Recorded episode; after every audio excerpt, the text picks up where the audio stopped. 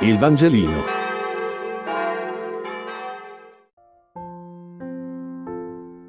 Martedì 23 febbraio.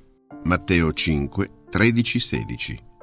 Lettura del Vangelo secondo Matteo. In quel tempo il Signore Gesù diceva ai suoi discepoli, Voi siete il sale della terra, ma se il sale perde il sapore, con che cosa lo si renderà salato? A null'altro serve che ad essere gettato via e calpestato dalla gente.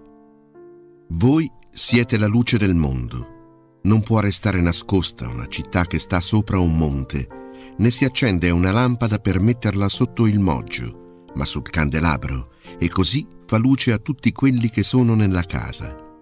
Così risplenda la vostra luce davanti agli uomini, perché vedano le vostre opere buone e rendano gloria al Padre vostro che è nei cieli.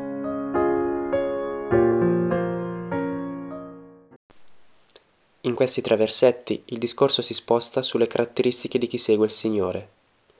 Già in alcune delle beatitudini erano espressi inviti a essere miti, misericordiosi, operatori di pace, missionari di giustizia e via dicendo.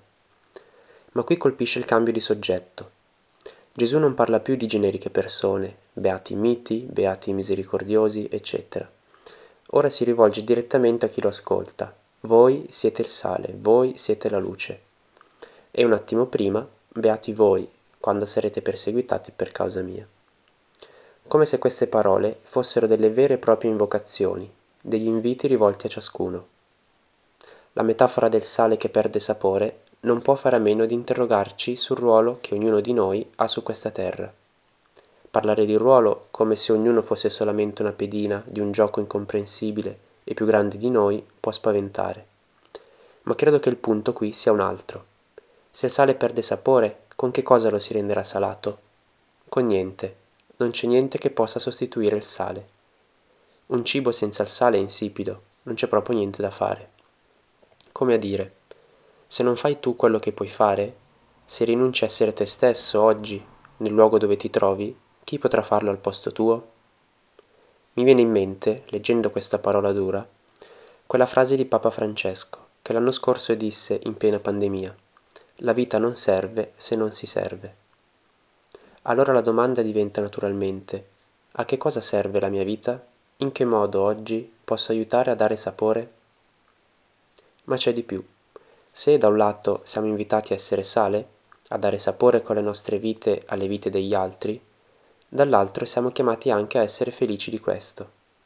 La luce è qualcosa che non si può fermare, basta una fessura, anche piccola, e un raggio può passare. Così chi ha sperimentato la gioia del regno non può e non riesce a trattenerla dentro di sé. Non si tratta, come si potrebbe pensare, di far bella mostra di sé. Non è una gara a chi è più bravo, più avanti nel regno. È un invito a camminare nella luce e non nella notte, a non nascondersi in una sequela intima, personale, che rischia di rimanere sterile. Se vi è capitata la grazia di incontrare persone così nella vostra vita, persone che veramente riescono a lasciare entrare la luce nella propria vita e a illuminare come lampade quella degli altri, saprete che sono facili da riconoscere.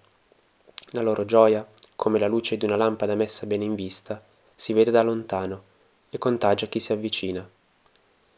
Ma se le si guarda da vicino, si scopre che non sono quasi mai perfette, ma spesso sono come vasi crepati.